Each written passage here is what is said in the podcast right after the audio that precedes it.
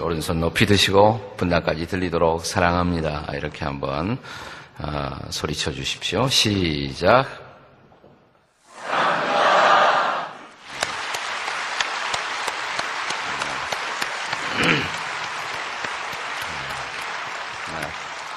작년에는 어, 주기철 목사님, 손양원 목사님 이런 신앙의 명문가에 있었던 어, 우리 한국교회 대표적인 분들의 고난, 그 고난이 어떻게 부활의 승리로 바꾸어졌는가를 함께 나누고 있는데 금년은 우리와 똑같은 보통 사람들, 우리 교회 성도들 가운데 삶의 고난을 디디고 주님의 부활의 승리를 경험하고 계시는 분들의 간증을 나누고 있습니다. 오늘은 김기용 안수 집사님께서 간증해 주시겠습니다. 김 집사님은 피오리나라는 회사의 CEO로 계신데 여러분 CEO의 상을 수상받기도 한 아주 좋은 기업인이십니다. 하지만 그분의 삶 속에도 고난은 예외가 아닌데 어떻게 주님의 도우심으로 이 고난을 승리했는지를 함께 나누어 주시겠습니다. 나오실 때 따뜻한 박수로 격려하시겠습니다.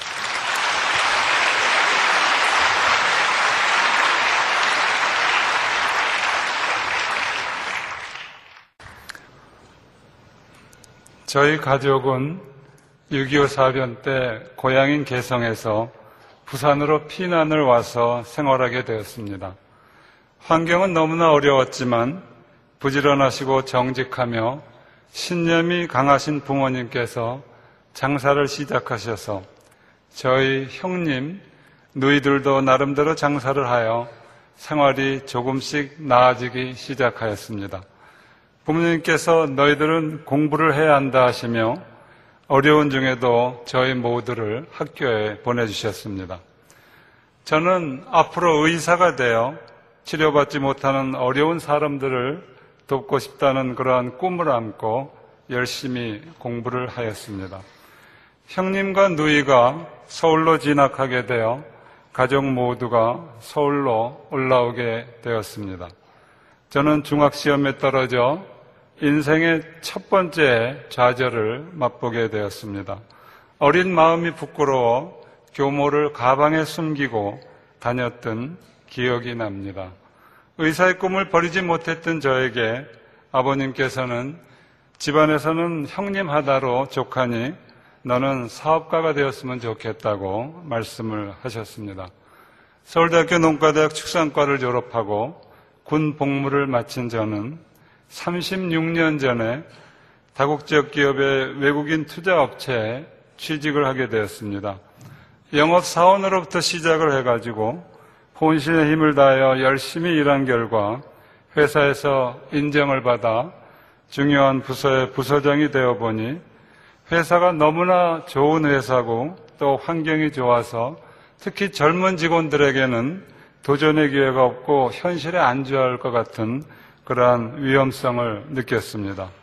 더 크게 도전하여 자기의 사업을 일으켜보고 싶은 그러한 마음을 가지고 갈등하고 있었을 때 다른 중견 업체에서 한번 자기와 파트너로 사업을 한번 일으켜보지 않겠냐는 그러한 제의를 받고 동업 형태로서 기술과 노하우를 제공하며 일정한 지분을 가지고 회사를 함께 공동 경영하게 되었습니다. 1년 만에 기틀이 잡히자 새로운 공장을 건설하여 사업을 확장하기로 하고 여러 은행에서 신용보증기금의 보증을 받아서 공장 건설 자금을 차입하게 되었습니다.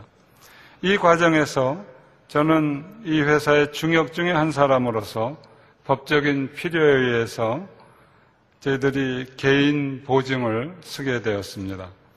회사가 잘 발전하고 전망이 아주 밝아 보이자 대주주인 사장은 욕심이 생겨서 회사의 경영을 자기의 친인척 중심으로 경영을 하고 싶어 했고 서로 의견을 조정하지 못해서 저는 결국은 회사를 나오게 되었습니다. 회사를 떠나며 저는 개인 보증 부분을 새로운 임원 보증으로 대체해 줄 것을 내용 증명을 보내고 법배도 호소를 하고 하면서 계속 요청을 하였지만 이 회사는 응하지 않고 결국 자기 방식대로 운영을 하다가 품질 문제가 생기고 또 한쪽으로 경영의 미숙함을 드러내서 결국은 부도를 맞고 말았습니다. 제가 보증을 섰던 그 많은 부채를 고스란히 저한테 떠안는 그런 결과가 되었습니다.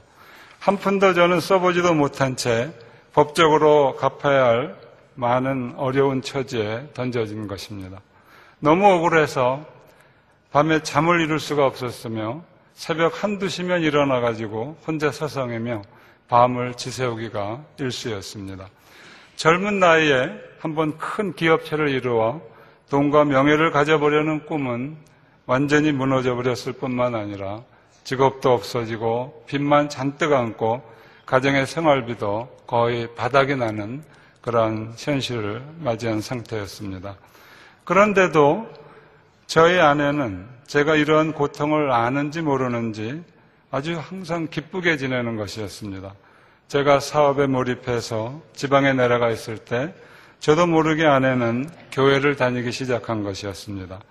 사업을 시작할 때 아내는 심한 위궤양으로 미음만 먹고 연명할 정도로 몸이 많이 약해져 있었습니다.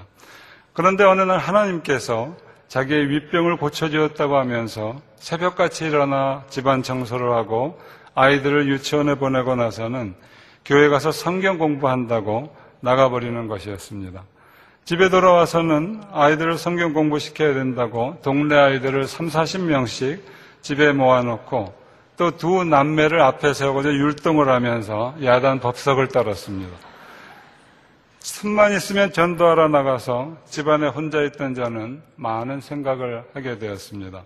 늘 아파하던 아내가 찬송을 부르고 다니니 신기하기도 하고 또한 옆집에 살던 가정은 교회 다닌다고 하더니 온 가족이 풍지박산이 나는 것을 직접 목격하기도 했고 또 피난 생활 중에 저희 가정도 교회 다니는 사람들한테 속아가지고 많은 경제적인 피해를 입은 터라 아내의 교회 활동은 저희 가족에는 큰 충격이었고 특히 부모님께서는 실망과 반대가 대단하셨고 저 또한 아내에게 교회 나가는 건 좋은데 너무 깊이 빠지지 말고 그러고 균형을 잡아주려고 저도 함께 교회에 쫓아나가게 되었습니다. 당시 아내는 하나님 앞에 금식하며 저의 영혼의 구원과 저의 복직을 위해 간절히 기도하고 있었습니다. 저는 자기 사업과 회사의 복직을 두 문제를 놓고 어디를 택할까 상당히 고민하고 있었을 때 아내는 하나님께 남편이 전에 직장으로 돌아가서 다시 일을 하게 해달라고 간절히 기도하고 있었습니다. 그런데 신기하게도 전 직장에서 경영진으로부터 만나자는 연락이 온 것입니다. 아내는 기도의 응답이라며 저에게 자기 사업을 하겠다는 생각을 버리고 옛 직장으로 돌아갈 것을 강력히, 강력히 권면하였습니다.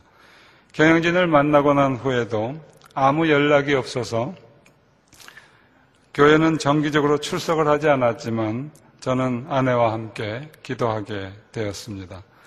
주님께서는 믿음이 연약한 저와 아내의 간절한 기도에 응답해 주셔서 20일 이후에 회사로부터 다시 일해달라는 연락을 받게 되었습니다.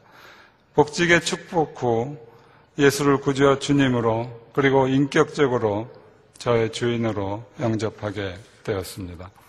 저는 예수를 믿고 구원을 받을 수 있도록 도와준 아내와 이미 믿음의 동역자가 되어 가족의 구원을 놓고 기도를 했더니 지금은 돌아가신 부모님을 비롯해서 육남매, 친척, 조카들까지 모두 37명 모두가 예수를 잘 믿는 그러한 가정으로 변해 있습니다. 아내가 저희 가정의 하나의 작은 미랄이 되었고 전에 다니던 회사에 다시 입사하게 되었지만 신용보증기금에 개인적으로 보증한 채무를 갚지 않으면 월급에 차압이 들어오게 되어 신용보증금과 긴 협상 끝에 이를 20년 동안 나누어 갚기로 합의하고 매년 9월 28일이면 1년 내내 저축한 돈에서 빚을 갚고 남은 돈은 별로 없었지만 주 안에서 평안을 누리고 재물의 욕심에서 어느 정도 자유로워진 삶을 살게 되어 기쁘고 감사했습니다. 하나님께서는 그동안 빚을 갖고도 어느 정도 남게 해주셔서 이웃을 돌아보게 해주셨습니다. 올해가 바로 그 빚을 완전히 갚는 20년이 되는 마지막 해입니다. 신용보증기금의 채무를 상환하며 저는 하나님의 계획하심과 그 섭리하심을 체험하며 그동안 혼자임으로 세상 명예와 재물을 찾아 혼신을 다해 노력했지만 저 자신을 내려놓고 하나님께 전적으로 의지하고 믿는 그러한 삶을 살게 되었습니다. 어느 때는 천국 가는 티켓이 너무 비싸다는 느낌도 들었지만 주님을 만나 평안과 영생을 얻음에 비하면 비교가 되는 일이 아니라고 생각을 바꾸어 먹곤 합니다. 회사에서도 그리스도께서 우리에게 가르쳐 주신 섬김의 리더십을 생활하여 더욱 낮아져 섬기려고 애쓸수록 더욱 지경을 넓혀 주시고 섬김의 대상을 많이 해 주셔서 1990년도에 회사의 서장으로 2001년에는 회장으로 승진을 시켜주시고 오늘 현재 이르고 있습니다. 회사의 신뢰를 지원하고 수익액의 일정 부분을 사회에 환원하며 학생들에게 장학금을 지급하고 연구자들을 위한 문화재단을 설립하고 또 저희 모두가 정직하고 투명한 윤리 경영으로 선량한 기업 시민으로서의 역할을 다해가고 있습니다. 여러 나라에서 다양한 사업을 하는 글로벌 기업은 수시로 그 소유주가 바뀔 수 있습니다.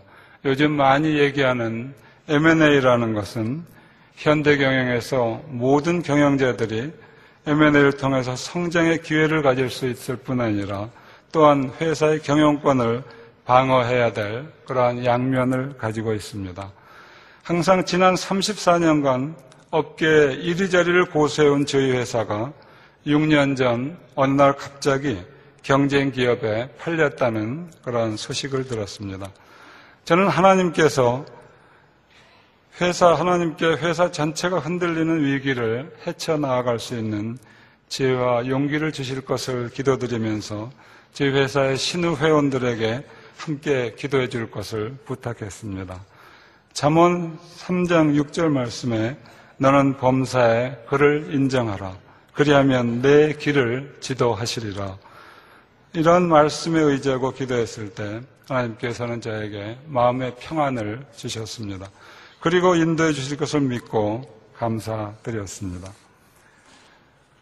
회사의 모든 임직원들과 회사의 미래 비전 설정을 위한 문화 캠페인을 시작하였으며 저희들은 새로운 인수 회사의 경영진을 맞아 저희들의 비전과 가치를 나누고 또 서로 공유함으로써 서로 신뢰를 회복하고 인수한 회사의 경영도 함께 할 수 있게 됐으며 한국에서 많은 경영자들을 양성하여 중국, 인도, 필리핀, 베트남, 그리고 세계 각국으로 파견하여 그 지경을 넓혀갈 수 있었으며 많은 경영자들을 통하여 그들이 크리스탄 리더로서 바른 삶과 본보기를 보여줌으로써 그 영향을 계속 확대해 나가고 있습니다. 섬김의 리더십은 저희 회사의 문화로 자리 잡아 일에 대한 열정과 극도의 겸손함이 조화를 이루는 경영으로 고객 여러분들로부터 신뢰받는 기업으로 계속 발전하고 있습니다.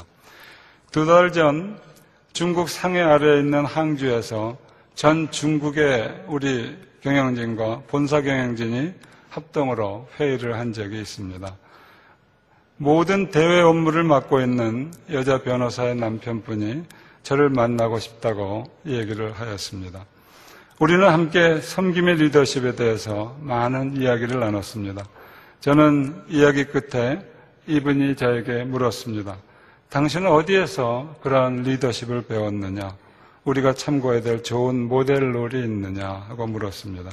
저는 저의 섬김의 리더십의 모델은 바로 예수 그리스도로 제자들의 발을 씻기는 예를 들어 그분에게 이야기하였습니다. 그리고 나서 저는 그분에게 당신은 일하는 분야가 어디입니까? 하고 물었습니다. 그분은 바로 올해 큰 교회에서 금년으로 은퇴하신 목사님으로 이제는 큰 교회 목사님들의 컨설팅 사업으로 자문 역을 하시는 그러한 분이셨습니다.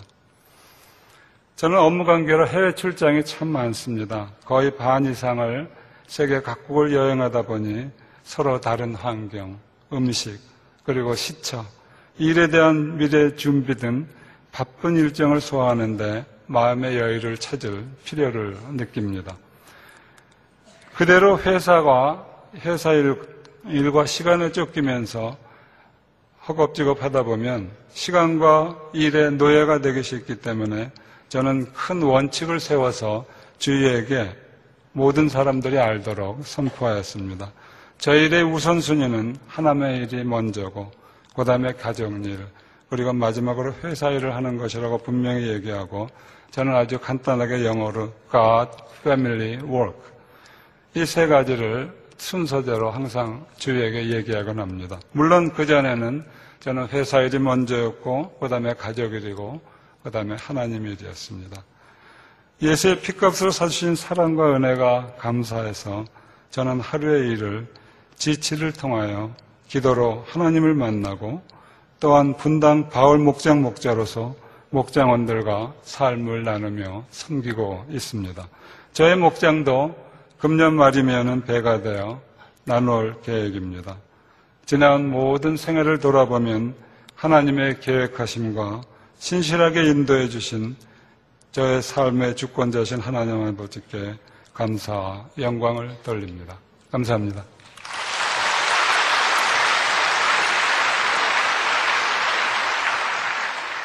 남편들이 잘 안 믿으신 분들에게 지혜를 주셨는데 어, 나를 잘 감독하고 균형을 잡기 위해서는 당신도 나오라고 예, 오늘 어, 주님 앞으로 이끄는데 결정적 역할을 했던 우리 정숙자 원사님도 같이 올라오시죠. 어, 우리가 기도하는 시간을 갖겠습니다. 목사님들 몇 분 같이 올라와 주시고요. 예, 두 분 한번 축복하는 기도를 하면서 두 분뿐만 아니라 우리 교회 크고 작은 사업을 하시는 모든 분들 이 거센 어, 경쟁의 파도 속에서 하나님을 의지하고 계속 승리로운 인생을 살아가도록 우리가 축복하고 싶습니다. 두분 한번 무릎 꿇어서 기도하시고요. 어, 또 앉은 자리에서 여러분 앞을 향해서 손을 다 함께 내밀고 축복하시겠습니다. 또 축복하시면서 여러분 중에 개인적으로 크고 작은 사업을 하시는 분들은 어, 자기 자신의 가슴에 손을 얹고 함께 같이 기도하시겠습니다. 아버지 하나님, 우리 시대의 경쟁의 파고 속에서도 어, 참 우리의 삶과 기업의 주인이 되시는 하나님을 바라보고 그 하나님이 인생의 주인 되심을 고백하면서 이렇게 아름답고 귀한 경영을 통해서 인생의 고난을 헤치고 나가는 귀한 삶을 우리 김기용 안수입사님의 가정 속에 허락하신 하나님을 찬양합니다. 주님 기도하옵기는 크고 작은 사업으로 말미암아 고통을 겪고 있는 많은 성도들의 가정과 사업 속에도 어, 성령 하나님께서 동일하게 간섭해 주시옵소서. 그리고 이 귀한 가정이 고난을 극복하고 살아계신 주님의 은혜를 경험하는 것처럼 동일한 은혜를 우리들의 가정과 기업 속에 허락해 주시옵소서. 이 나라의 기업들이 예수 그리스도를 주인으로 고백하는 존귀한 기업들로 세워져 갈 수 있도록 축복해 주시옵소서. 귀한 집사님의 그 발걸음이 미치는 곳마다 이런 아름다운 복음의 간증이 계속해서 나타나게 하시고 그리스도의 영향력이 확대될 수 있도록 축복해 주시옵소서. 사랑하는 집사님의 가정과 기업과 또 동일한 사업의 짐을 짊어지고 고생하는 모든 분들을 함께 축복합니다. 예수 그리스도의 위대한 승리가 우리 모두의 승리가 되도록 축복해 주시옵소서. 예수님의 이름으로 기도합니다. 아멘. 우리 박수로 함께 축복하시겠습니다.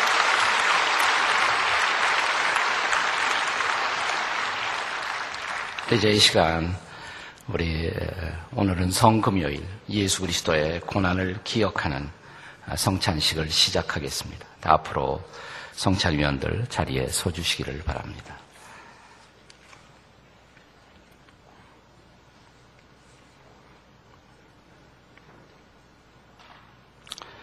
오늘 우리가 예수님의 고난을 함께 기억하는 날입니다. 이사야 53장 5절 말씀해 보시면 그가 찔림은 우리의 허물 때문이요. 그가 상함은 우리의 죄악 때문이라. 그가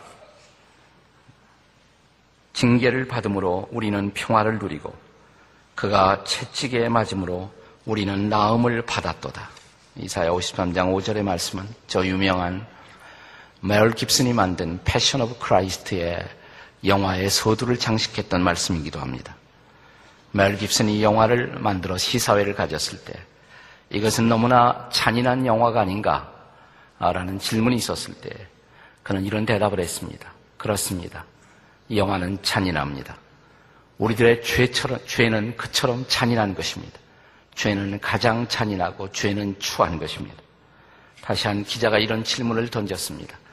당신은 영화를 통해서 유대인들이 예수를 죽였다는 것을 얘기하고 있는 것이 아닙니까? 그때 멜 깁스는 이런 대답을 했습니다. 아닙니다. 유대인이 죽인 것이 아닙니다. 그럼 누가 죽였단 말입니까? 제가 죽였습니다. 제가. 나의 죄가 바로 예수 그리스도를 십자가에 못 박았습니다. 그렇습니다. 저와 여러분의 죄 때문에 우리 주님 예수께서 십자가에 못 박히신 그날, 2000년 전 바로 오늘 그분이 십자가를 지시고 그 말할 수 없는 고통과 고난을 받으신 예수님의 고난을 기억해야 할 순간입니다. 그가 십자가에 돌아가시기 전날 밤 최후의 만찬을 제 아들과 함께 가지시면서 떡을 나누시면서 이 떡은 너희를 위하는 내 몸이다. 잔을 들어 이 잔은 너희를 위하여 흘리는 나의 언약의 피니라. 그분은 그 떡에서 내일이면 찢어져야 할 자신의 몸을 보셨고 그가 들고 있는 잔에서 내일이면 십자가에서 흘려야 할 자신의 피를 바라보고 계셨던 것입니다. 이제 우리는 그 떡, 그 잔을 받고자 합니다. 우리의 죄를 깊이 성찰하면서 회개와 감사의 마음으로 받으십시오. 여러분 가운데 아직도 예수 그리스도를 개인의 구주와 주님으로 영접하지 않았다면 이 떡과 이 잔은 여러분과 상관이 없습니다. 그러나 저는 여러분들이 그 예수 그리스도를 인격적으로 구주와 주님으로 영접하고 이 떡과 이 잔이 나를 위한 것임을 고백하며 이 떡과 이 잔을 받을 수 있게 되기를 기도합니다. 내가 그리스도인이라고 할지라도 숨어 있는 은밀한 죄악을 범하고 있다면 이 떡과 이 잔에 참여할 자격이 없습니다. 먼저 죄를 버리시고 회개하시고 그리고 주께서 나를 깨끗게 하셨음을 확신할 수 있었을 때 이 떡을 받고 이 잔을 받아 주십시오. 이제 어, 기도하시면서 떡을 받을 준비를 해 주시기 바랍니다. 사랑하는 주님, 이제 우리가 2000년 십자가에서 자신의 몸을 찢어주신 어, 그 거룩한 희생을 기념하는 떡을 받고자 합니다. 이 떡을 받을 때 주님 나의 죄가 바로 우리 주님 예수 그리스도로 하여금 2000년 십자가에서 당신의 살을 당신의 몸을 찢게 했으며 그 몸을 깨뜨리게 했다는 사실을 기억하고 마음 깊은 감격과 감사와 참회로 이 떡을 받을 수 있도록 인도해 주시옵소서. 성령께서 역사하셔서 온전히 이 떡이 나를 위한 희생의 떡임을 기억하는 귀한 시간이 되도록 도우시고 역사해 주시옵소서. 우리 구주 예수 그리스도의 존귀하신 이름으로 기도합니다.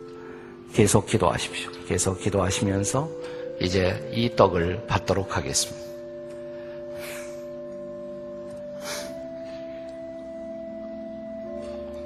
조용히 기도하시면서 이제 성찬기가 오면 떡을 드시고 떡을 받으시고 옆에 사람에게 성찬기를 바로바로 패스해 주시기 바랍니다.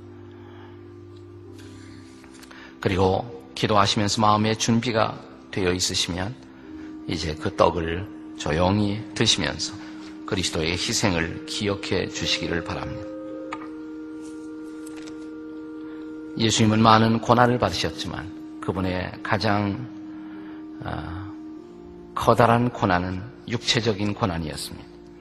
우리가 10편 22편에 보면 그와 같은 예수님의 육체의 고난, 십자가를 통해서 받아야 할 고난들이 예언되어 있습니다. 10편 22편 1절에 보시면 내 하나님이여 내 하나님이여 어찌 나를 버리셨나이까 어찌 나를 멀리하여 돕지 아니하시며 내 신음 소리를 듣지 아니하시나이까 10편 22편 6절에 보시면 나는 벌레요 사람이 아니라 사람의 비방거리요 백성의 조롱거리니이다.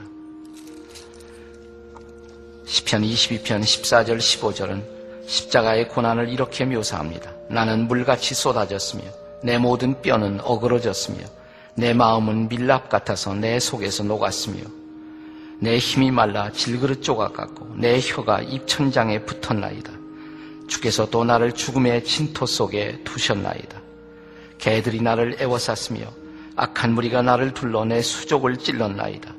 내가 내 모든 뼈를 셀 수가 있나이다. 그들이 나를 주목하여 보고 내 겉옷을 나누며 속옷을 제비 뽑나이다. 주님은 시편에 예언된 그대로의 육체적인 고통을 당하셨습니다. 그의 고통을 기억하시며 바로 이 떡이 그분의 희생의 몸인 것을 기억하며 떡을 드십시오. 의사였던 트루만 데이비스는 현대의학으로 본 예수 그리스도의 고통이라는 책에서 그분이 경험하셨던 뼈아픈 고통을 이렇게 증언했습니다. 예수님의 육체적 고난은 게세만의 동산에서 시작됩니다. 이 초반의 고통에서 생리적으로 흥미있는 사실은 바로 피 같은 땀에 대한 묘사입니다. 오직 의사였던 누가만이 이 사실을 기록했습니다. 그는 예수께서 힘쓰고 애써 더욱 간절히 기도하시니 땀이 땅에 떨어지는 핏방울 같이 되더라고 기록했습니다. 우리가 의학 서적을 참고해 보면 이 문제에 대한 이해를 가질 수가 있습니다. 희귀하기는 해도 헤마티트로디스 피 같은 땀의 현상이 의학에 증언됩니다. 극도의 감정적인 과로 상태에서는 작은 모세관이 땀샘에서 파괴될 수 있는데 이 현상으로 말미암아 피와 땀이 섞일 수가 있습니다. 한밤중에 잡히신 후 예수께서는 사내들인 공예와 대제사장 가야바 앞으로 끌려가는데 여기서 그는 외상을 받으셨습니다. 대제사장 가야바의 질문에 아무 대답 없이 잠잠히 있다는 이유로 사환 중에 하나가 예수님의 뺨을 때렸습니다. 그리고 나서 성전 경비대들이 그분을 끌고 가서 때리는 자가 누구인지 밝혀보라고 하면서 조롱하고 비웃고 침뱉고 얼굴을 때렸습니다. 상하고 멍들고 탈수한 데다가 밤잠을 제대로 자지 못해 지쳐버린 예수님은 이른 아침 예루살렘을 지나 유대 총독 본디오 빌라도의 재판정이 있는 안토니아 요새의 관정으로 호송되었습니다. 헤로데게는 육체적으로 아무데도 다치지 않고 빌라도에게 다시 돌려 보냄을 당했습니다. 빌라도는 군중에 외치는 소리에 응하여 바라바를 풀어주고 예수님을 채찍질하고 십자가에 못 박도록 선고를 내렸습니다. 채찍질을 위한 준비가 끝났습니다. 주에서의 옷이 벗겨지고 두 손은 머리 위에 있는 기둥에 묶여졌습니다. 로마의 군병들이 채찍질하는데 유대법을 따르려고 어떤 시도를 했는지 궁금하지 않으십니까? 고대 유대법에 따르면 40번 이상 때리는 것을 금하고 있습니다. 바리새인들은 확실히 그 법을 준수하도록 하기 위해 39번만 때리도록 했습니다. 로마의 군병은 손에 채찍을 들고 한 걸음 그에게로 다가섰습니다. 무거운 가죽끈으로 된 채찍으로 그때는 끝에는 각각 두 개씩의 둥그런 납덩이들이 달려 있었습니다. 그 무거운 채찍으로 예수님의 어깨, 등, 다리를 사정없이 거듭 내리쳤습니다. 처음에는 무거운 가죽끈들이 피부를 찢었습니다. 그러나 계속 내리침에 따라 가죽 채찍이 피와 조직을 찢고 파고들자 모세관과 혈관에서 피가 줄줄 흘러나오고 드디어 근육 속의 혈관에서 피가 뿜어나오기 시작했습니다. 그 조그만 납덩이들 때문에 계속되는 채찍질 때문에 넓고 깊은 상처가 생겼을 것입니다. 마지막에는 그분의 등살 가죽이 마치 걸레처럼 너덜너덜해지고 등 전체는 알아볼 수 없을 정도로 찢어지고 피로 범벅된 살덩어리가 되었습니다. 로마의 군병들은 왕이라고 자칭하는 시골뜨기 유대인 예수를 보며 희롱합니다. 그들은 그분의 어깨 위로 차색 옷을 던지고 그 손이 왕이 쥐는 홀 대신에 갈대를 쥐어 주었습니다. 그들은 다시 익살스러운 작품을 완성하듯 조롱의 면류관을 만들어 그의 머리 위에 씌웁니다. 긴 가시들로 덮여 있는 유연성 있는 가시더미가 면류관 모양으로 만들어져 그분의 머리 위에 씌워집니다. 그러자 또다시 다량의 피가 흘러 나왔을 것입니다. 비웃고 얼굴을 때리고 난 후 군병들은 다시 가시면류관을 머리 깊숙이 씌우기 위해 예수님의 손에서 갈대를 취해 머리를 내리치기 시작합니다. 잔인한 장난에 실증난 그들은 예수님의 위에 덮여있던 차색옷을 잡아챘습니다. 차색옷은 이미 예수님이 흘린 피와 상처에 있는 혈청에 달라붙어 있었습니다. 그래서 그 옷을 잡아채는 것은 마치 상처를 감싼 외과용 붕대를 마구 찢어내는 것 같아서 그분은 몹시도 몹시도 고통스러우셨습니다. 마치 또다시 채찍에 맞는 것 같이 피가 상처나는 곳에서 흘러나오기 시작합니다. 로마의 군병들은 예수님의 옷을 돌려주었습니다. 무거운 십자가의 가로대가 예수님의 어깨를 가로질러 묶여졌습니다. 그리고 나자 사형 선고를 받은 예수님의 형, 행렬이 두 강도와 로마 군병과 함께 천천히 비아 돌로라사 슬픔의 길을 따라 시작됩니다. 예수님은 똑바로 서서 걸으려고 애를 쓰셨습니다. 그러나 많은 피를 흘린 충격에다가 무거운 가로대의 무게를 감당하는 것이 그분에게는 무리였습니다. 그분은 비틀거리고 쓰러졌습니다. 거친 나무 기둥은 그분의 어깨의 찢어진 피부와 근육 속을 도려내듯이 비벼댔습니다. 다시 일어서려고 했지만 인간 근육의 힘이 견딜 수 있는 한도를 넘어섰습니다. 백부장은 빨리 십자형을 집행하려고 했기 때문에 건장한 북아프리카 구경꾼 구레네 시몬을 붙잡아 예수님 대신 십자가를 지게 했습니다. 예수님은 여전히 피에 끈적끈적한 땀을, 땀을 흘리며 행렬을 따라 휘청거리며 걷습니다. 안토니아 요새로부터 골고도까지 600여 미터의 행렬이 끝나자 예수, 유대인에게 허락된 속옷 하나만을 남긴 채 군병들은 예수님의 옷을 다 벗깁니다. 그런 다음 십자가형이 시작됩니다. 십자가를 가로를 가로대를 땅에 놓으라는 명령이 떨어지기가 무섭게 예수님의 두 어깨가 가로대 위에 뉘어졌습니다. 로마의 군병은 예수님의 손목 앞에 약간 오목한 것을 손으로 더듬습니다. 그는 곧 무겁고 네모진 단철못을 예수님의 손목을 뚫고 나무에 박았습니다. 재빨리 그는 다른 쪽으로 가서 팔이 어느 정도 움직일 수 있도록 조심하면서 그분의 팔을 세게 잡아당기지 않고 못을 박았습니다. 군병은 십자가의 가로대를 새로 올리고 나사렛 예수 유태인의 왕이란 죄표를 그 위에 박습니다. 그리고 왼쪽 발을 오른쪽 발에 포개어 발가락 아래로 향하게 하고 무릎이 적당히 움직일 수 있게 발못에 못을 박았습니다. 이제 예수님은 십자가에 못 박혀졌습니다. 점차 몸이 처져 손목이 박혀있는 못이 몸무게를 지탱하자 무서운 아픔이 그분의 손가락과 팔을 따라 뇌로 전달되었습니다. 손목에 박혀있는 못들은 중추의 압박을 가하기 시작합니다. 고통을 피하기 위해 몸을 위로 밀어 올리자 몸무게 전체가 다리에 박힌 못에 집어졌습니다. 바로 이때 또 다른 현상이 일어납니다. 팔들이 피로 피로해지자 경련이 근육 전체로 급속하게 퍼지는데 그것은 깊고 사정없이 쑤시는 아픔이었습니다. 이 경련 때문에 그분은 몸을 위로 밀어 올리지 못했습니다. 그리고 그분의 팔에 몸무게가 실리게 되자 가슴의 근육이 마비되고 늑간의 근육도 재구실을 하지 못합니다. 공기를 피 안으로 흡입할 수는 있지만 내쉴 수는 없었습니다. 짧은 호흡이라도 얻기 위해 예수님 몸을 위로 몰리고자 안간 힘을 쓰셨습니다. 드디어 이산화탄소와 허파와 혈류에 채워지자 근육의 경련이 부분적으로 가라앉습니다. 발작적으로 그분은 숨을 내쉬기에 몸을 위로 밀어 올리고 산소를 들이마십니다. 갑자기 그분은 십자가에 경련을 하시면서 이렇게 외칩니다. 아, 내가 목마르다. 무엇 때문이었습니까? 누구 때문이었습니까? 성경은 그가 찔림은 우리의 허물 때문이요. 그가 상함은 우리의 죄악 때문이라고 말합니다. 이렇게 찢어지신 몸, 이제 흘려지는 거룩한 피, 그 보혈이 우리의 죄의 용서를 위해서 흘려진 피였습니다. 이제 그분의 보혈을 기념하는 잔을 받으시며 내가 용서받은 자로 어떻게 살아야 하겠는가를 결단하십시오. 잔을 나누도록 하겠습니다. 떡을 받으신 분은 이제 성찬기가 앞에 오면 잔을 자기 잔을 취하시고 옆에 분에게 바로 성찬기를 패스하시기 바랍니다. 그리고 마음의 준비가 된 대로 그 잔을 드십시오. 그리고 그 잔은 돌려주실 필요가 없습니다. 그 잔을 기념으로 오늘 가져가십시오. 집에 가서 그 잔을 놓고 주께서 나를 위해 흘려주신 보혈의 잔인 것을 기억하며 오늘 하루를 지내십시오. 잔을 받고 옆에 사람에게 바로바로 성찬기를 패스해 주십시오.